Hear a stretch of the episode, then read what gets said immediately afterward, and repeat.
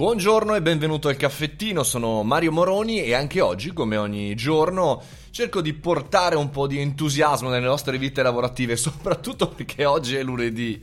Al di là dell'entusiasmo, parliamo spesso di business, startup e novità nel mondo digitale tra messaggi, informazioni e non soltanto.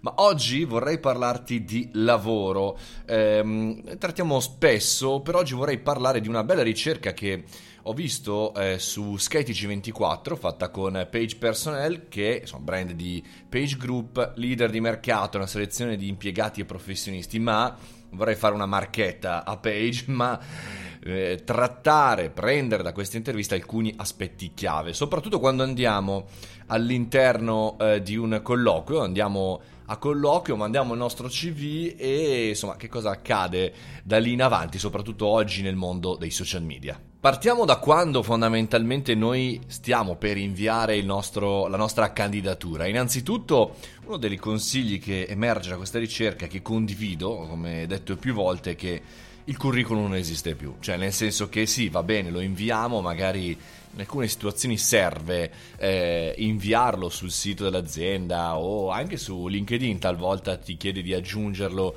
in autonomia, però è chiaro che il curriculum vale sempre meno eh, e deve essere corto perché chiaramente due pagine al massimo dicono i recruiter però effettivamente diciamo, i professionisti non si fermano al curriculum, anzi guardano il vostro account LinkedIn. E per cui chiaramente eh, sì e no eh, diciamo il curriculum ma sì sicuramente una buona foto di profilo. Quindi tralasciamo come detto le classiche foto eh, al mare con gli occhiali da sole con in mano il, ca- il gatto il cane con il tuo partner. Insomma tralasciamo tutte queste cose. Naturalmente e il consiglio è quello di aggiornarlo almeno ogni 5 anni. Io direi ogni anno. Aggiornare la nostra foto per eh, far sì che fondamentalmente salti fuori.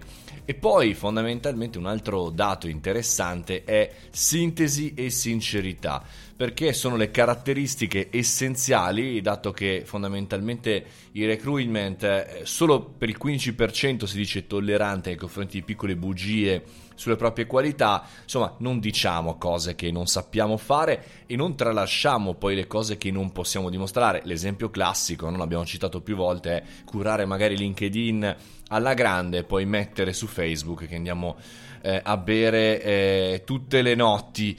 Ecco, chiaramente avere un, un'informità dei nostri concetti, i nostri contenuti, la nostra professionalità è sicuramente la eh, chiave vincente. Altra chiave vincente in realtà saper sviluppare il contenuto, saper spiegare e parlare all'interno del colloquio di lavoro. Qua eh, sia da imprenditore che anche da professionista ho visto tantissimi candidati extra preparati ma cadere nel momento del colloquio. Perché? Perché chiaramente durante il colloquio emerge fisicamente realisticamente la nostra personalità, perché magari abbiamo sparato troppo alto, perché magari non ci siamo preparati in una delle tematiche più importanti, le nostre competenze. Per cui il mio consiglio, oltre a questo bel articolo che poi vi linko chiaramente eh, in, eh, nelle fonti è quello di inserire all'interno della nostra comunicazione, sia verbale che quella scritta e inviata, solo le cose coerenti e poi di aspettare che il nostro datore di lavoro o chi ci sta analizzando